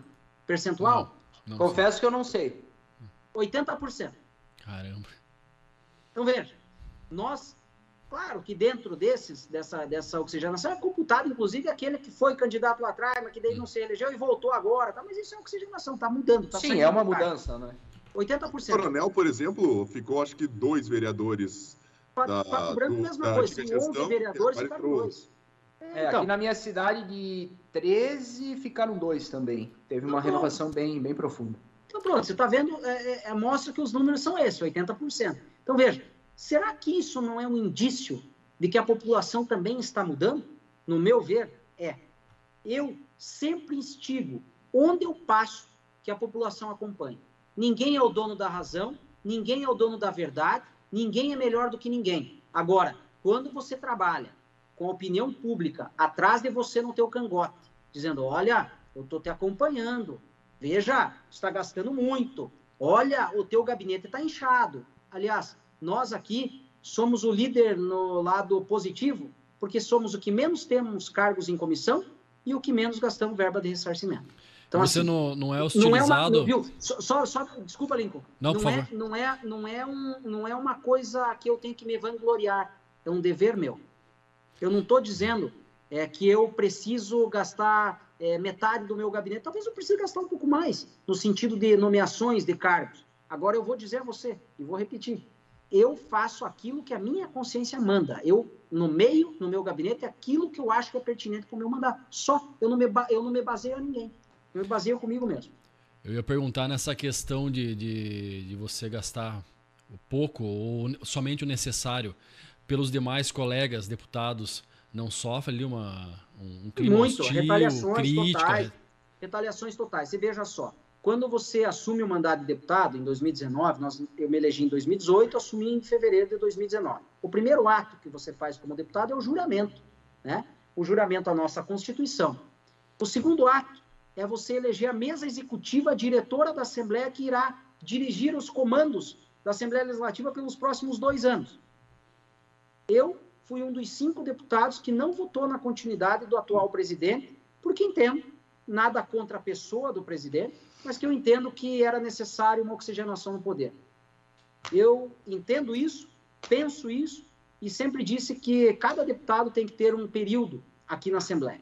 Você não pode perpetuar, porque o problema do nosso país, eu vou até usar um termo um pouco pesado, me perdoem a analogia ao mundo da saúde, mas eu entendo que o câncer do nosso Brasil, da política brasileira, é a falta da oxigenação no cargo público. Quantos cargos, vimos... de... quantos cargos, quantos mandatos para um deputado, hein, Luizinho? Eu entendo que de dois, no máximo três. Por que dois, no máximo três? Você tem que plantar a tua semente, plantar a tua ideia e colher os frutos disso. É, acho que em dois mandatos, no máximo um terceiro mandato, você consegue fazer isso. Você pode galgar passos maiores. Eu vou para uma reeleição no ano que vem, por exemplo, e acho que muito provavelmente na próxima eu ou tentarei passos maiores ou talvez ensaco minha viola e vou para minha casa. Mas eh, são 12 anos, né? Será que talvez. Eu, esse, anos, não, não é, é demais? Máximo, dois, dois no é máximo demais, três, né, Lincoln? É. Eu, eu, eu, acho que dois no máximo três. Porque, é. assim, eh, você chega na Assembleia, com todo respeito, é, você entra num poder, os meandros do poder, eles são até você tatear o que é, como funcionam as comissões, como você faz para é, tentar. Um, eu tenho. Eu até vou perguntar para a minha assessoria é, quantos projetos eu tenho apresentado na Assembleia quantos projetos de lei ao longo desses dois anos e meio, mas eu acredito que quase 100 projetos de lei. Caramba. Eu tenho 19 projetos de lei aprovados. Por quê? Eu ainda sou um dos campeões de aprovação em projeto de lei, porque eu conheço o trâmite da Assembleia, eu passei por aqui, eu fui estagiário aqui, eu comecei como estagiário, eu conheço para e passa essa Assembleia, cada canto dessa casa, eu sei como faz para você chacoalhar lá para sair da gaveta de uma assessoria, de uma comissão, passar para outra, pautar, pedir para um presidente de comissão pautar, colocar em plenário para votação, talvez pedir um regime de urgência num projeto. Eu sei como fazer, porque eu passei por aqui. A pessoa que entrou agora, talvez que não seja do mundo jurídico, que seja do lado empresarial, que seja é, um profissional liberal qualquer, ele tem dificuldade nisso. E aí ele pode ter boa vontade para implementar a sistemática dele. Mas o, o sistema faz com que ele tenha uma morosidade para conseguir plantar eu vou usar a analogia de novo do meu segmento, agronegócio. Você tem que plantar a semente, regar essa semente e colher o fruto dela. É isso que eu quero fazer no, no mundo político. No âmbito é. estadual, posterior pretendo no âmbito federal, e aí sim dar minha contribuição e abrir espaço para que pessoas jovens como vocês talvez participem mais. Como o Daniel é. Zanesco, meu amigo que foi vereador, está galgando espaço no executivo e talvez um dia venha, âmbito estadual, dar sua contribuição aqui. Eu ia perguntar na questão do, do, do tempo, é, considerando o trabalho honesto que está sendo feito e tudo, todo, toda essa base que, que, que, a exemplo, ao teu exemplo, não é muito tempo para que consiga diante do, do, do, cenário que a gente tem, o cenário político, ter sucesso, se sentir um profissional. Não, eu fui um político de sucesso e consegui atingir meu objetivo. Talvez esse tempo se dá através da lentidão do, da, das aprovações, de, de, de, de, projetos mesmo? Não sei, a, a, lentidão da política brasileira? Ou tem gente que entra lá e quer ficar mesmo? Não, não, não eu estou pensando só, só na, na questão assim, Sim, da, no, no, honesto, no, no, no político que está sendo honesto e está trabalhando. Mas não, mas não, é o problema. Mas, é, Porque tem que plantar assim, para depois. vamos pensar assim que não é um problema também para o cara. Ele pode ser honesto e querer ficar lá, não tem problema nenhum, desde que ele faça. Não, que é problema, o, cara, o, não tem problema o vereador ter quatro, cinco mandatos ou o deputado ter quatro, cinco, se ele for um bom parlamentar. É, desde que mostre ação na prática, Exato. cara. Não, mas o, o, que eu estou querendo dizer é o seguinte, que até o deputado ele falou que nos primeiros, ou, ou no primeiro mandato, é plantar e depois você consegue colocar em prática tudo isso. Talvez esse, esse, esse colher demore muito pela morosidade do nosso sistema político? É, eu, eu acho que sim, Lincoln, mas assim, é, eu, eu acredito que se você fica 8, 12 anos no mesma, na mesma função e não colheu os frutos disso ainda, é porque ou a tua metodologia está errada, errada, né? Ou a tua metodologia está errada, ou não sei, Lincoln. Assim, quem sou eu para colocar prazo? Tem tantas pessoas boas que participam da política e que estão aí no quinto, sexto, sétimo mandato. Eu falo é, com o coração aberto a vocês. É, eu falo por mim, eu não falo pelos demais. Eu Justo. falo que esse é um pensamento meu, pessoal. Porque eu, eu acho que, talvez por eu ter vivido no, no universo político por tanto tempo, talvez por eu ter convivido com figuras é, reconhecidas e conhecidas no âmbito estadual e no âmbito nacional, que fazem e fizeram, talvez, da política profissão. Eu, eu, eu confesso que eu faço da política uma retribuição. Eu não dependo da política, graças a Deus, sou abençoado por Deus e, e, e tive uma família que me, me deu todas as condições é, de, de, de, ter uma boa educação, de ter um curso é, que me formou, que me capacitou para eu poder depender dele para dar o meu ganha-pão. Eu não dependo da política, eu estou aqui realmente é, fazendo isso tudo porque eu, eu, eu, como sou bastante religioso, eu acho que eu tenho que dar um pouco de contribuição à minha região, ao meu estado, às pessoas que acreditam no meu trabalho, retribuição a Deus por ter me beneficiado e me privilegiado de ter nascido uma, numa família tradicional, numa família, é, graças a Deus, que nunca me faltou absolutamente nada, e eu faço realmente por retribuição. Talvez por isso, Lincoln, que eu, que eu pense que dois mandatos aí seja o suficiente. Se eu não, eu não implantar a minha sistemática é, nesses mandatos, dois, três mandatos, eu, eu não acredito que vai implantar no quarto, no quinto, no sexto, com todo respeito àqueles que pensam diferente. O Alcini é o que, teu tio? Aqui? Porra, o Alcini é... O Alcini é, é teu tio, né? O Alcini é meu tio. O Alcini, o Alcini, o Alcini foi ministro, né? Foi ministro da Saúde. Dentro da família Guerra, nós temos... Eu tenho três tios que foram deputados federais. O Alcini foi o que chegou mais longe, que foi ministro da Saúde. O Ivânio, Ivânio Guerra, que foi deputado federal também pelo Paraná, que que hoje comanda lá a Policlínica em Pato Branco, ele é médico também de formação, e o Valdir Guerra, que, é o, que é o irmão mais velho do meu pai, que foi deputado federal pelo Mato Grosso do Sul e reside lá. Então, dentro da família Guerra, o primeiro que exerce o mandato de deputado estadual sou eu. Com muita honra, com muito, com muito prazer e com muito gosto. Deixa eu registrar a audiência aqui. A Cris Hanashiro está dizendo que o assunto que a gente escolheu para hoje, o assunto do pedágio, é importantíssimo. Está parabenizando o Reverberando e está dizendo assim: só quem está sempre na estrada sabe. Que tal convidar mais representantes para um tour pelas rodovias do estado num dia chuvoso, hein, deputado? Eu simpatizo muito com a ideia da, da Cris. O pessoal ficou bravo melhor... comigo, viu, Thiago? Viu, Cris? O pessoal, pessoal ficou meio, meio rancoroso comigo por uns seis meses aí para eu fazer esse convite, mas graças a Deus a gente já amenizou, amenizou esse problema, convenceu a necessidade de refazer a 280 e logo, se Deus quiser, para mim, para mim, a lavada da minha alma, nós vamos fazer essa rodovia. Vocês não sabem quanto eu tenho sofrido por isso, porque tenho sido muito cobrado por talvez ter sido o deputado que mais botou a cara a tapa com relação a 280.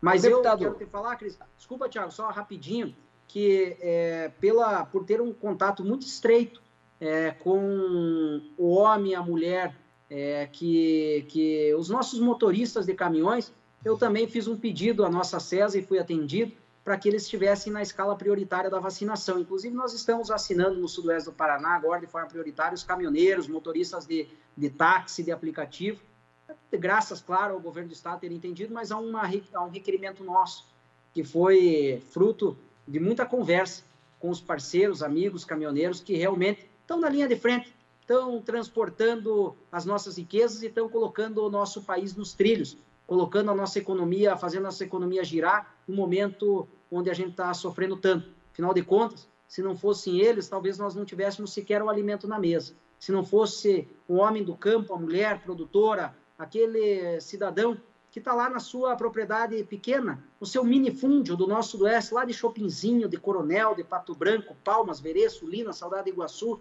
tirando leite no dia a dia, às 5 horas da manhã, com frio de 2 graus, negativo, às vezes, como nós tivemos nos, nos, nas semanas anteriores, nós não teríamos o nosso leite quentinho para nos aquecer na nossa casa. Então, foi pensando neles. É por eles que eu estou aqui. É por essas pessoas que realmente o, o meu eleitor, Thiago, Guima, Lin, a maioria do meu eleitor é do, dessas pessoas trabalhadoras que acreditam realmente numa política séria, política decente voltada a eles. Então, não podia deixar de fazer esse paralelo, me desculpa, me permita, eu fujo bastante Sim. da pauta, mas é porque vai entrando na minha memória algumas coisas que nós fizemos por esses trabalhadores e eu acho que é importante a gente citar aqui. Aqui tem toda a liberdade, deputado. Pode falar à vontade. Ainda sobre a 280, o, o Gica está dizendo assim, ó. Até 2011 eu fui caminhoneiro. Quando chegava no trecho do Rincão, na 280, podia tirar a camiseta, pois com tantos pulos que dava o caminhão, a camisa enrolava nas costas. É, céu, é bem verdade. Eu, eu, eu, presenciei isso também. Tive muitos problemas. A nossa empresa que utilizava muito o escoamento da produção para Paranaguá teve problemas. Empresas terceirizadas que fizeram isso tiveram problema. E, infelizmente, a gente discute a 280 há 40 anos. É aquilo que eu falei. Eu, eu nem tinha sido nascido, eu nem, tava nasci, nem tinha nascido e a problemática da 280 já estava já tava rodando. Afinal de contas, uma rodovia que foi projetada para ter uma carga, Guima, de talvez caminhões com 30 toneladas, 40 toneladas, e hoje, infelizmente, a gente tem caminhões com 80 toneladas, 90 toneladas trafegando naquela rodovia. Não tem base que aguenta, não tem sustentação que aguenta. Não adianta a gente só refazer o asfalto. Isso dura dois, três anos. Como nós vimos, aliás, quem é caminhoneiro, quem frequenta essas rodovias, que conhece a região, sabe. A rodovia me faltou, a, a, é uma BR que, você saindo da 280 no Trevo do Horizonte, você indo à União da Vitória, eu não lembro, é, eu acho que é 163, talvez a BR-163, que liga o União da Vitória, Porto União, ela foi refeita no governo Dilma. 2014, se eu não me engano, foi refeita por completo. Já está quase que intrafegável. Então, por quê? Porque foi feita uma base ridícula, uma camada de asfalto, casca de ovo em cima, que num primeiro momento a gente acha que é lindo, maravilhoso, mas que não dura cinco anos. Então, adianta gastar uma dinheirama com isso? Não adianta. Ou você refaz de forma bem feita, ou você não faz. Foi o que eu falei para o governador e graças a Deus convencendo, Deus iluminou. Ele teve uma luz, o secretário Sandro Alex, o Guto Silva nos ajudou muito nisso. É, sempre agradeço a ele porque nos ajudou, foi crucial. E a gente vai fazer uma rodovia realmente digna aí para nossa população. Que estão ajudando agora na questão aqui da, da segunda pista na Serra do São Brás, né? Que tinha muito acidente ali também e eles também estão à frente disso. É, o Fernando Pimentel, o Fefe, mandou aqui. Pergunta se existe a possibilidade de se criar algum fundo garantidor que ajude a cobrar o cumprimento do cronograma de obras que constam no leilão. Ele, o, o grande abraço para o Fernandinho, meu irmão, meu grande amigo, querido.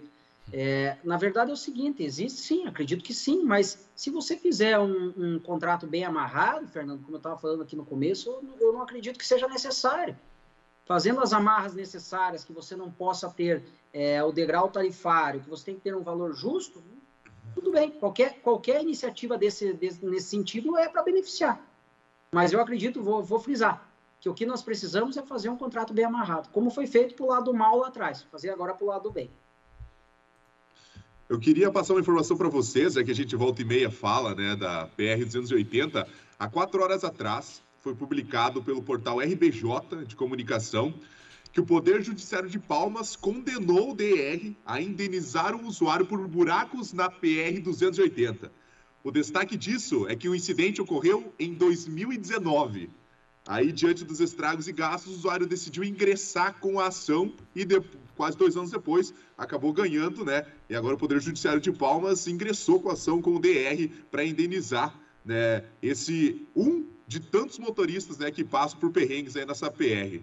Né, o deputado, o deputado que vire, você que é que da área do direito... Isso, que vire uma jurisprudência, que os demais que tenham sido lesados nessa, nessa rodovia da morte... Que assim, é, dando material, a gente até assimila. O problema é quando você tem uma vida ceifada, interrompida por conta da falta de capacidade do Estado. Como eu tenho amigos que perdi na 280, falo é, com o coração cheio de dor, de tristeza, de ter perdido amigos jovens na 280.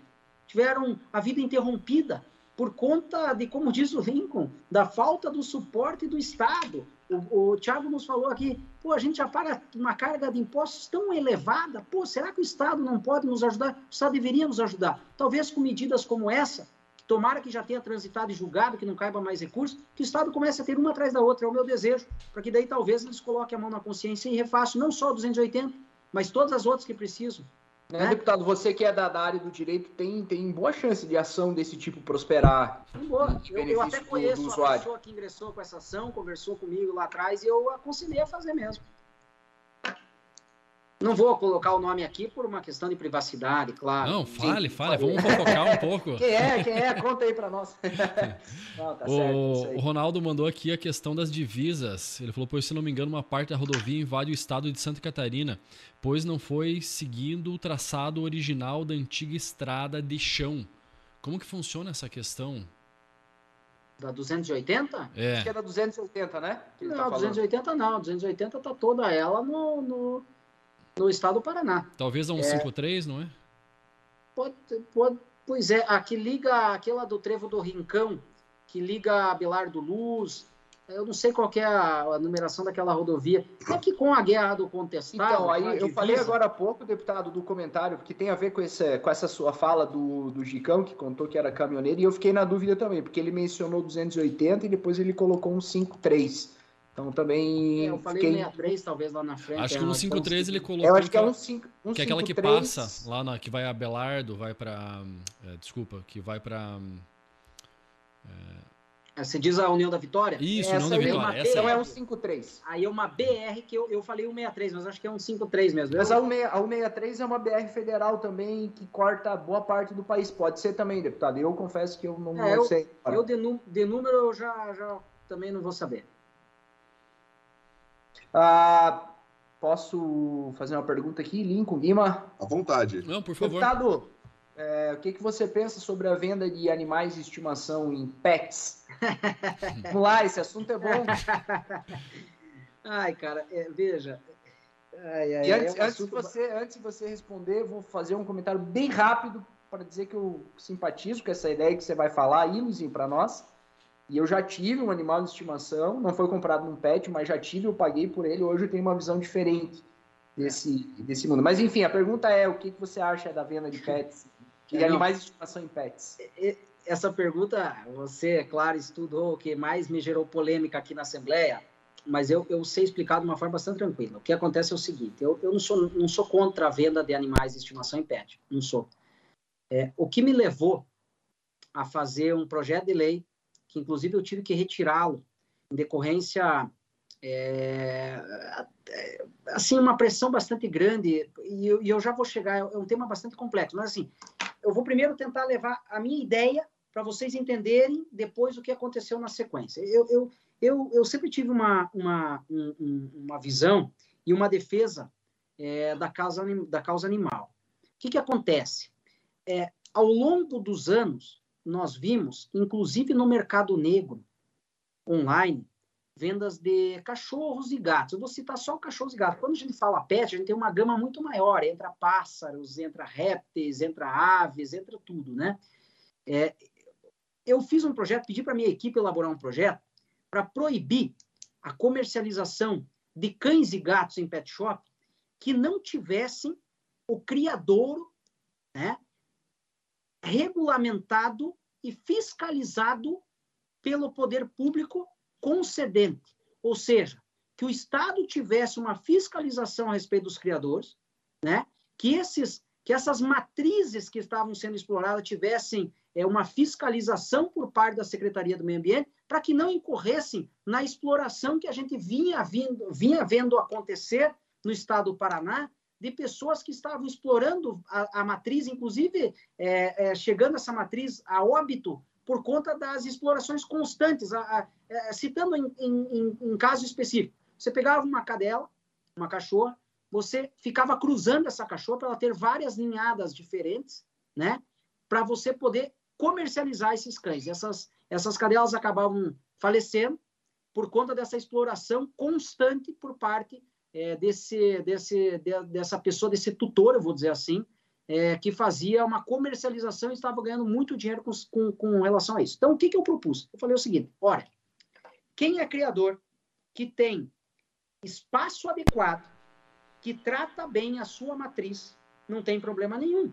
Esse criador vai ter um documento por parte do Estado do Paraná, da secretaria responsável, dizendo o seguinte: olha, o criador do Lincoln, ele tem uma regulamentação, ele tem um alvará, ele tem uma licença, ele pode explorar, ele pode vender cães.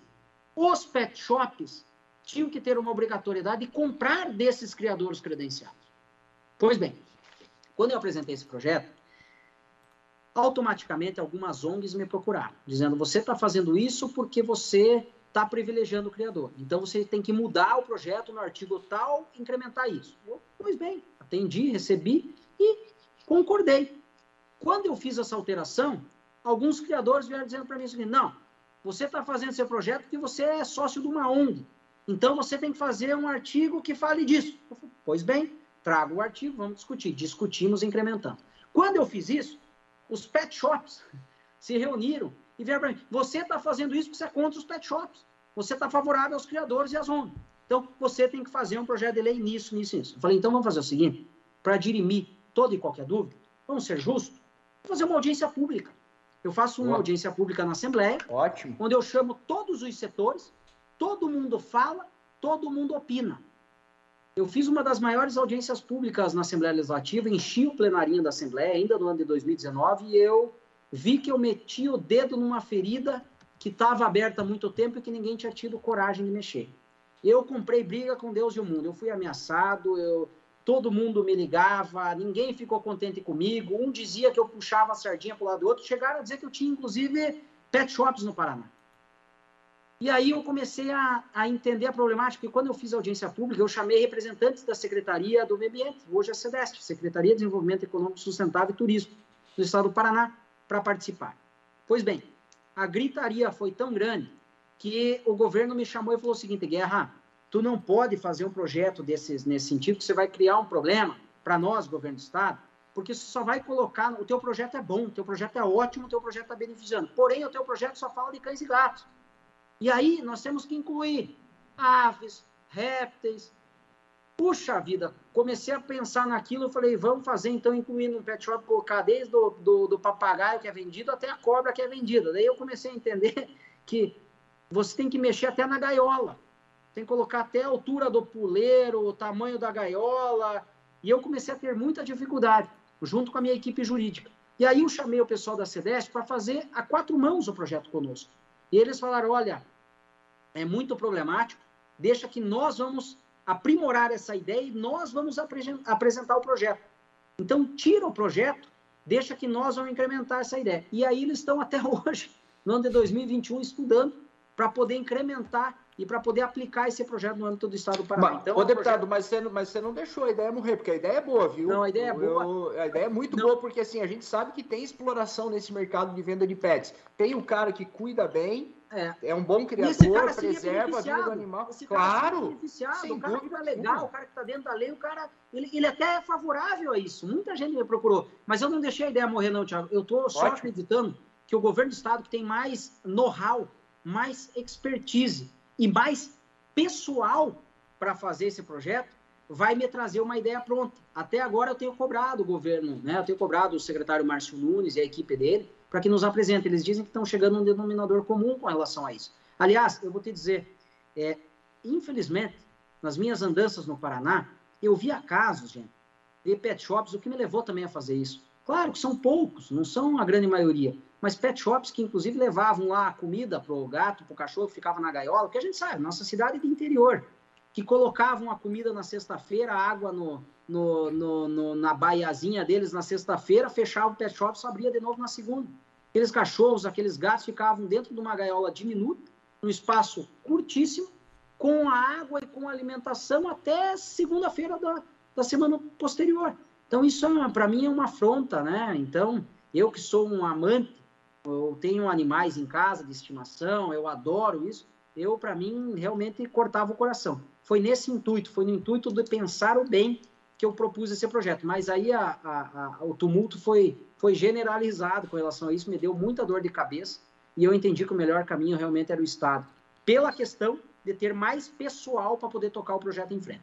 Só para deixar bem claro, é, eu não sou contra a venda de animais em pet, como o deputado colocou, mas me, sou, me demo, é, é, confirma aqui que sou muito simpático à ideia E, mas a gente tem que olhar, é, é, importante que se olhe o ciclo todo, né? Tem criador aí que às vezes está vendendo animal que está lá numa situação deplorável, uh, a matriz, a fêmea, como, como o deputado colocou, sendo explorada realmente para gerar riqueza para alguém, é, Viu, Thiago? O tema, um amigo, é bem complexo. Eu tenho, eu tenho, um amigo que tem uma, uma entrada muito boa nisso, que é, que é o delegado da, da Delegacia de Proteção. Matheus Laiola, né? O delegado Matheus Laiola, que é um grande amigo que me auxiliou muito no projeto.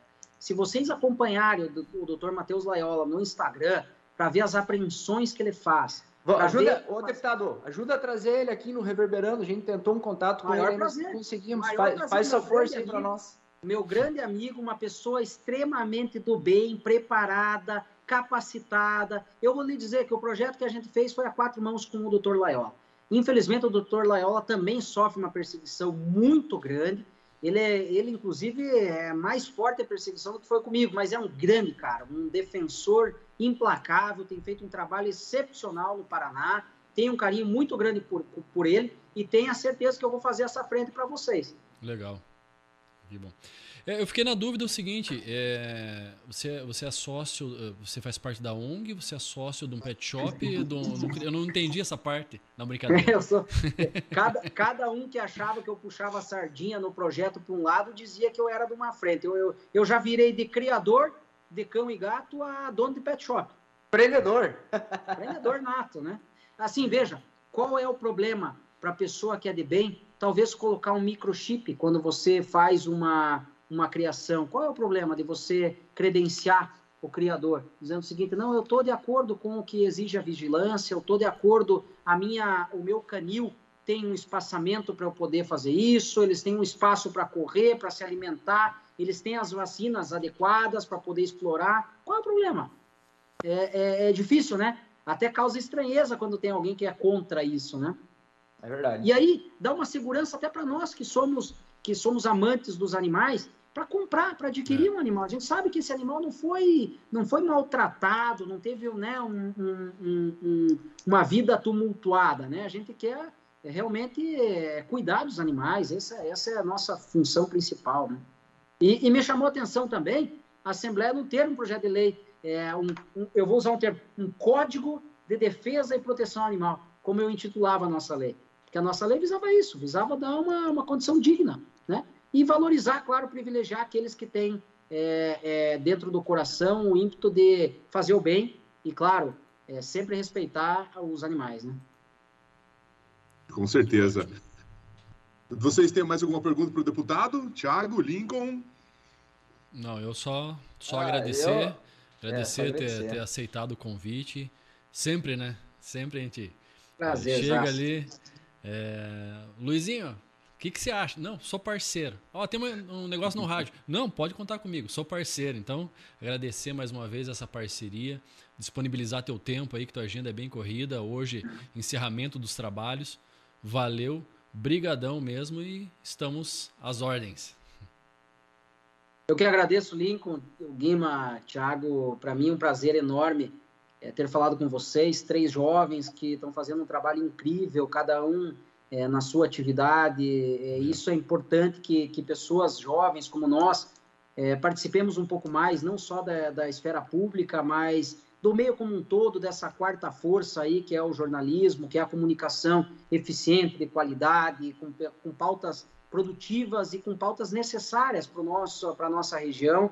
Eu acho que vocês realmente são exemplos de pessoas. É, agradeço a cada um que participou da live. Para mim, sempre eternamente à disposição de vocês. É, os convido, inclusive, para virem à Assembleia Legislativa, venham conhecer, venham participar, é, venham estar conosco aqui. O gabinete é, é uma extensão é, da, das empresas de vocês. É, a gente tem que fazer realmente essa política aberta à população, sendo realmente presente nos locais. Eu acho que a gente está aqui de passagem nessa vida e a gente precisa fazer tudo o que a gente fizer com o coração. Tudo com, muita, com muito zelo, com muito afinco, com muita dedicação, mas acima de tudo com muito coração. Então, estou à disposição de vocês, contem sempre comigo, quero continuar sendo um parceiro do Reverberando, quero agradecer mais uma vez aqui a Máxima, a Voz, a Panorama, o Portal Notícias Coronel, o Portal Vividez, e vocês têm a Rádio Itapuã. Rádio Itapuã, que será uma parceira a partir de agora, E tá eu bom. me comprometo você, com vocês de já, se possível, amanhã. Vou tentar entrar em contato com o meu amigo, doutor Matheus Laiola, para que ele entre em contato com vocês, para vocês fazerem uma live como essa, e vou fazer questão de estar do lado de lá, junto com meu amigo Daniel Zanesco, com o Fernandinho Munareto, com o Arthur, com todos aqueles queridos amigos que nos prestigiaram nessa noite. Obrigado de coração. Valeu, valeu, deputado. Viu, rapaziada, é o segundo convite que a gente tem para ir para Curitiba. Segundo é verdade, nós vamos, nós vamos. Como é que a gente fala? A gente vai otimizar o tempo. Vai. Vamos lá visitar o, o Luizinho, o deputado na Assembleia. Vamos pegar ele na Assembleia e vamos lá no Carlo. No Beto, um no Beto Madalosso. No Beto Madalosso, lá comer um churrasco. Vocês veem que o churrasco é por minha conta. Aí, ó. Aí, ó. Vendo, o demais. Eu acho que ele paga. Querido.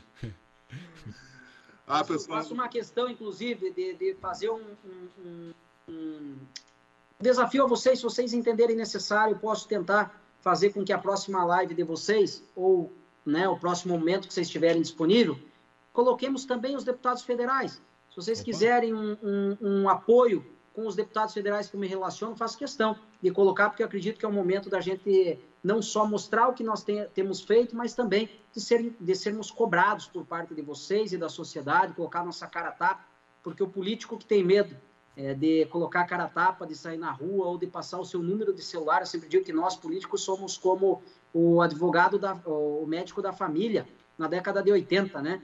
A gente tinha um problema de estômago, ligava para o doutor X. A gente quebrava o braço, é o mesmo doutor, né? A gente cortava o braço, era ele que ia lá saturar. O político ele tem que ser assim, o político não tem que ter hora, o político não tem que ter é, meandros, o político não tem que. Ah, liga para minha assessoria, o meu telefone ninguém passa, o meu está à disposição, inclusive no meu cartão de visita, vocês já sabem, está o meu telefone pessoal, sempre que possível, à disposição da população que entender necessário. Obrigado, gente. Obrigado, deputado. Valeu, deputado. E assim, a gente encerra mais uma edição do Reverberando. Lincoln, faça suas considerações finais agradecendo também os nossos patrocinadores e também dizendo as nossas redes sociais aí, por favor. Patrocinadores ainda não temos, Guimo, mas temos nossos apoiadores. Apoiadores, apoiadores, apoiadores. Mas logo. Não, já, já, vamos resolver essa questão, fica tranquilo. Aí, ó.